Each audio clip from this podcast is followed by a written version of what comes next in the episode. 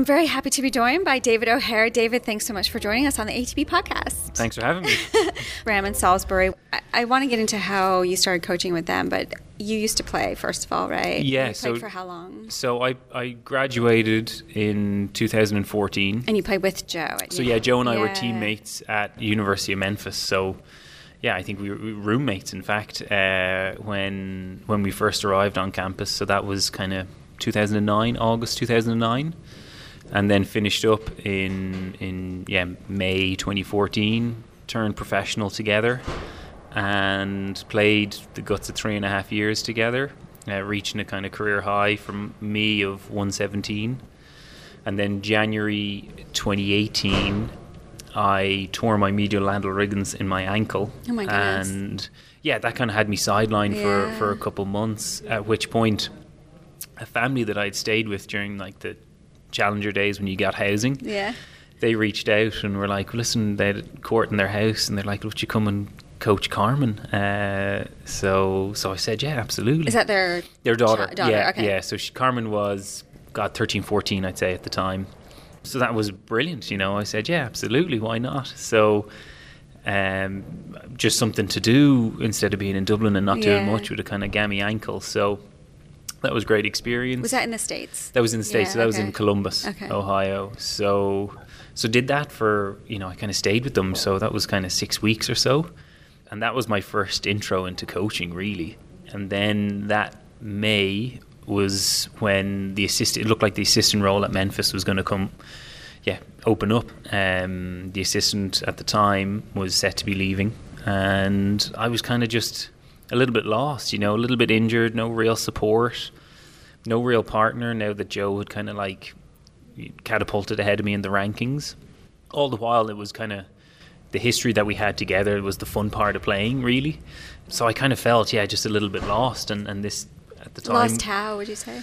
Well, yeah, just didn't, you know, had, was injured and, and had no support, had no had no partner. wasn't sure if if I had the you know right stuff to to be competitive at the top of the game. Um, so kind of just doubting myself, really. You know, I think tennis in Ireland is the one thing I would say is there's not many people ahead of me that have you know cracked the top hundred or anything like that. So in that sport, we certainly have a lot to figure out. So, so a large part of my career was me just going out and failing, and kind of then, oh, okay, next year I'll try and do this and that differently. Whereas I didn't really have any many peers ahead of me to mm. to learn from their experience. So.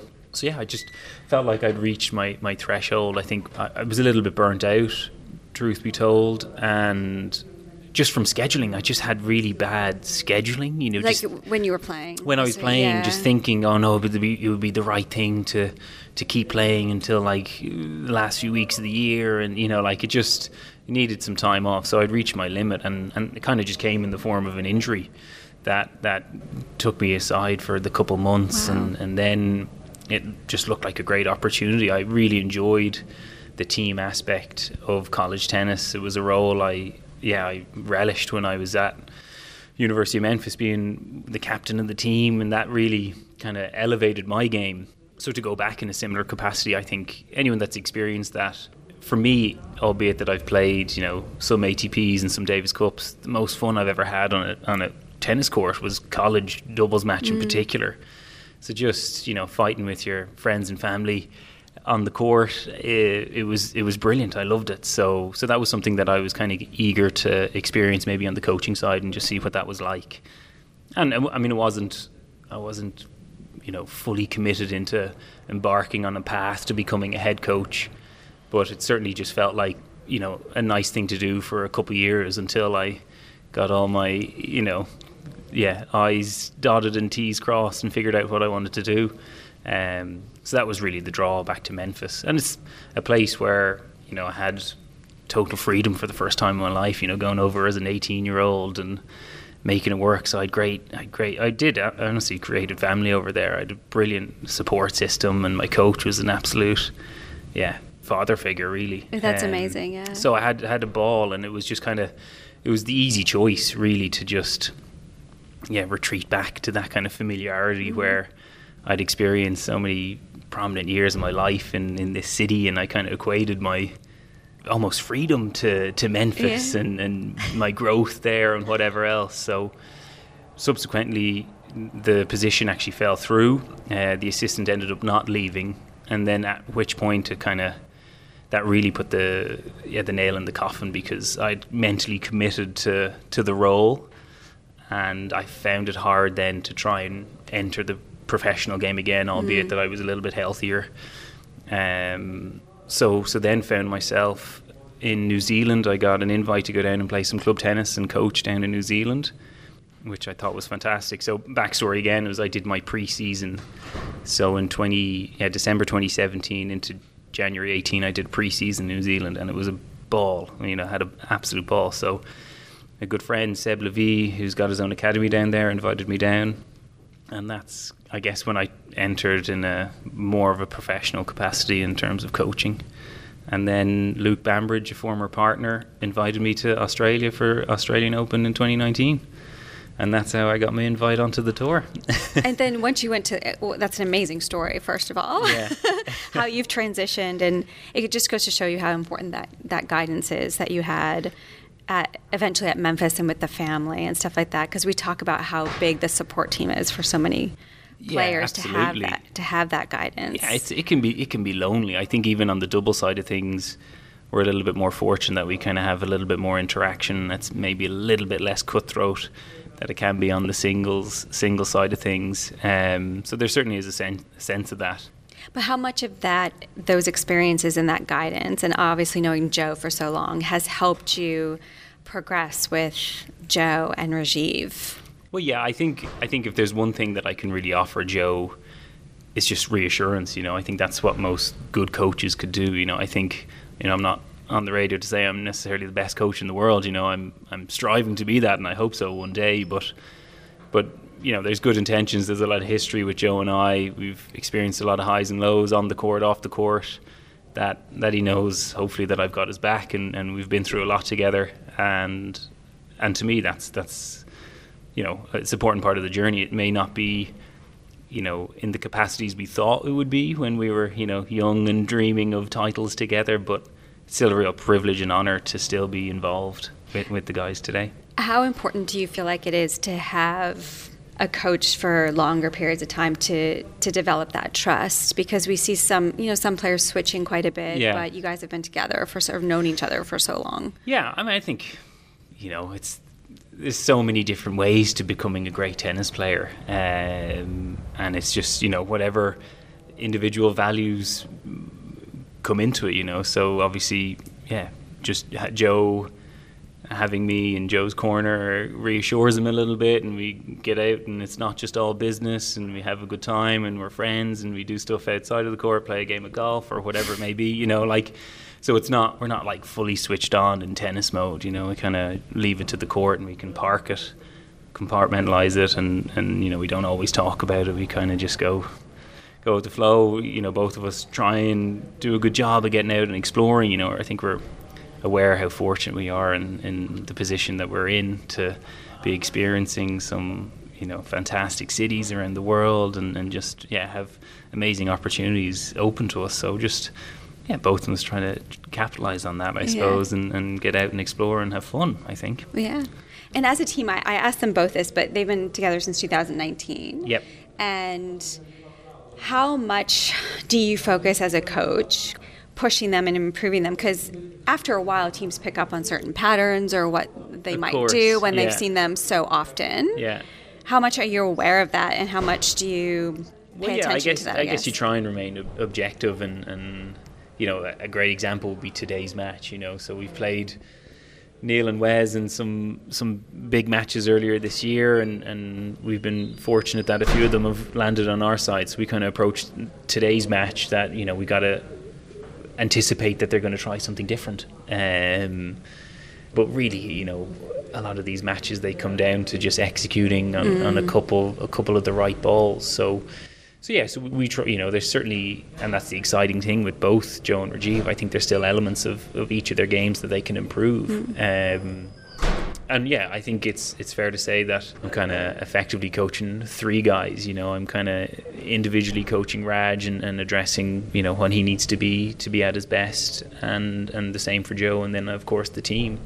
And I think it's quite fresh for the guys to to kind of practice separately. I think you know their skill sets are quite unique. To practice um, separately, okay. okay. Yeah, well, no, I mean we do yeah. we do a fair bit of both, but but uh, but you know I think I think Joe's level of athleticism is is is something special and Rajeev's timing and rhythm on the ball is, is also something special. So it, it's great that they have, you know, a great marriage in, in, in terms of, of styles of play, which which makes them tough to play against. Mm. You know, so I think they really complement one another greatly, and, and you know that's what's made them such a such an effective team and a hard team to beat. And someone else in the corner, Louis Cayer. Yeah. How much have you learned from from uh, him? Louis, He's, I yeah. think I'm really fortunate to have had access to Louis both. You know, Joe and I were kind of privy to to getting some court time with Louis, and he, he's. I mean, I think he, he's dubbed, you know, as the doubles guru, but I think actually, you know, that does him a little bit of an inju- injustice. I think he's he's fanatical about tennis, and uh, and his approach is it's a systematic approach and and he's just yeah he's he's really special. It's it's been yeah he's he's been almost like a tennis father for me to be able to kind of sit beside him during these matches and and pick his brain. And uh, and he's really taken me under his wing, um, which has been great. But he, he ultimately he is he has a great vision for, for the potential of the pair, and yeah, I kind of like try and implement what he sees on a daily basis. And but he's very respectful. You know, he knows I'm the team coach, so in weeks like this, uh, you know, I lead, and, and you know, often it'll will default to Louis and see see what his thoughts are. But um, he's been in uh, you know such an important figure in in terms of my like tennis knowledge and, and coaching and you know ultimately what I aspire to be in coaching because he's so well rounded and it's not it's so much more than just like formations and tactics. It's it's it's addressing the performer we talk a lot about and uh, and yeah just just communication styles. And you know he really is an encyclopedia when it comes to all this kind of stuff. I mean I think you touched on a, a, a, few things, but some of the biggest tips that would you say you you got from him, or you're getting from him still? Um, there's a wealth really, but but yeah, I mean, I think this this performer stuff is yeah. is really good. So we we try and separate, you know, the tennis on the day and, and just control what we control, and and you know our effort and our energy and being good partners to one another. You know, we really you know, emphasize the team and, and being a unit out there together um, and just playing with your, you know, the performer is playing with your head, heart, and legs. So if, if, if that's not there, if you're not focused, if you're not engaged, if your heart's not in it, if you're not trying your best, well, then we don't want to talk about the tennis. We just merely want to talk about you as a performer. So I think that's pretty profound. Um, that is profound. And then, yeah, uh, I mean, yeah. I think his, his approach, you know, he, he's almost a mathematician, and, and you know we really kind of just want to, tr- you know, establish a game plan that's going to win 52% of the points. Uh, and it's these it's these little battles that if we can kind of force our opponents into doing something that they're maybe not necessarily comfortable executing, you know, over the course of the match, we hope that they'll break down and, and those few percentage of points will will land on our side and ultimately culminate in a team win. Yeah, no, that's fantastic. Um, last question. Yeah. Because you're on the road a lot.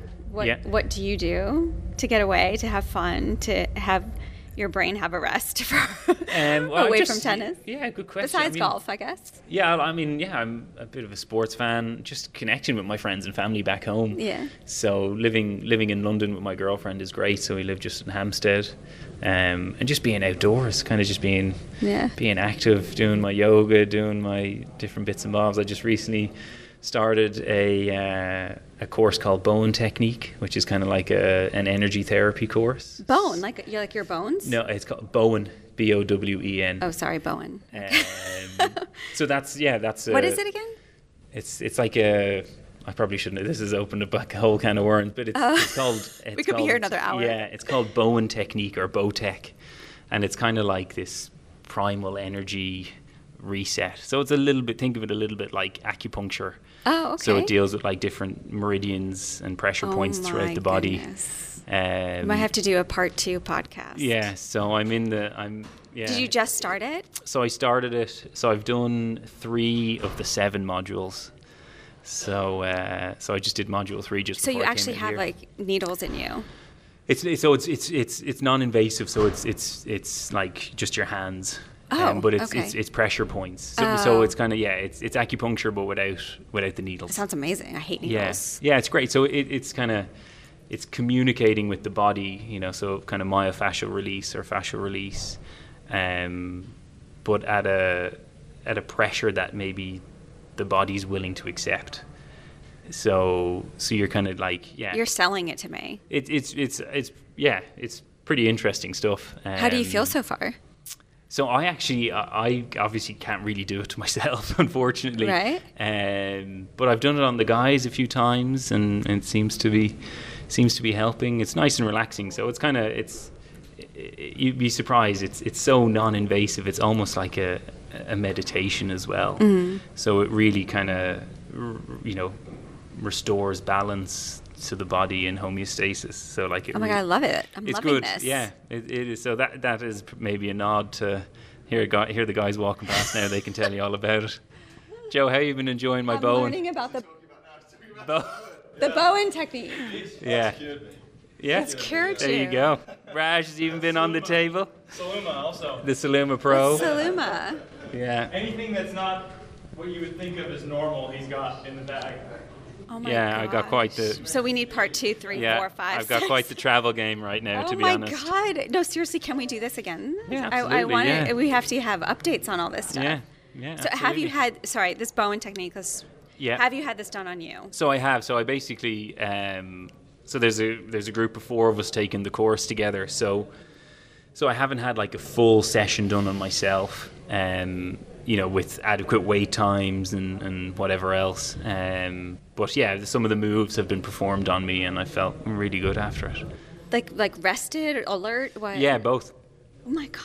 Okay. Yeah, it's uh, you know even just range of motion. So it's kind of just like, you know, your brain knows, you know how you should be aligned. So it's kind of connecting your body back to your to your brain and realigning everything. Um, so yeah, so often let's say if you've got one area that's let's say your hams- one hamstring is tighter than the other, so I'll work on the less tight hamstring and perform these moves. Now again, very non-invasive, and and then I give you like two to three minutes rest so that that it will sink into your body. So like it'll kind of reconnect and be like, oh yeah, that's where this should all be aligned, and then you'll work on the on the tighter side and yeah, and it'll it'll ultimately. So yeah, it's just I'm not really selling this very well. You're selling it very Am I? well, yes, because I really want to do it now. Yeah, you I can want- research it. I'm going to research it and check Actually, it out. Actually, would you believe? I think Pat Cash is a big proponent. of- Really? I saw that on uh, on their like Instagram account. But Okay. He's, he's talked fairly openly about it. Okay. And the benefits of it. Okay. So take from that what you will. Well, we're, we'll let you finish your modules, and then we're Yeah, definitely going to get an update from you. April, May next year, I April, should May be able year. to yeah Okay, I'm gonna bit track you down. yeah, have a bit more of a better explanation for what this is. Uh, no, it was great. It was great. I'm going to let you go because I've kept you way too long. No problem. All good. but um, thank you so much, and uh, awesome work with them. Best of luck. Thank you very Yeah. much. Cheers.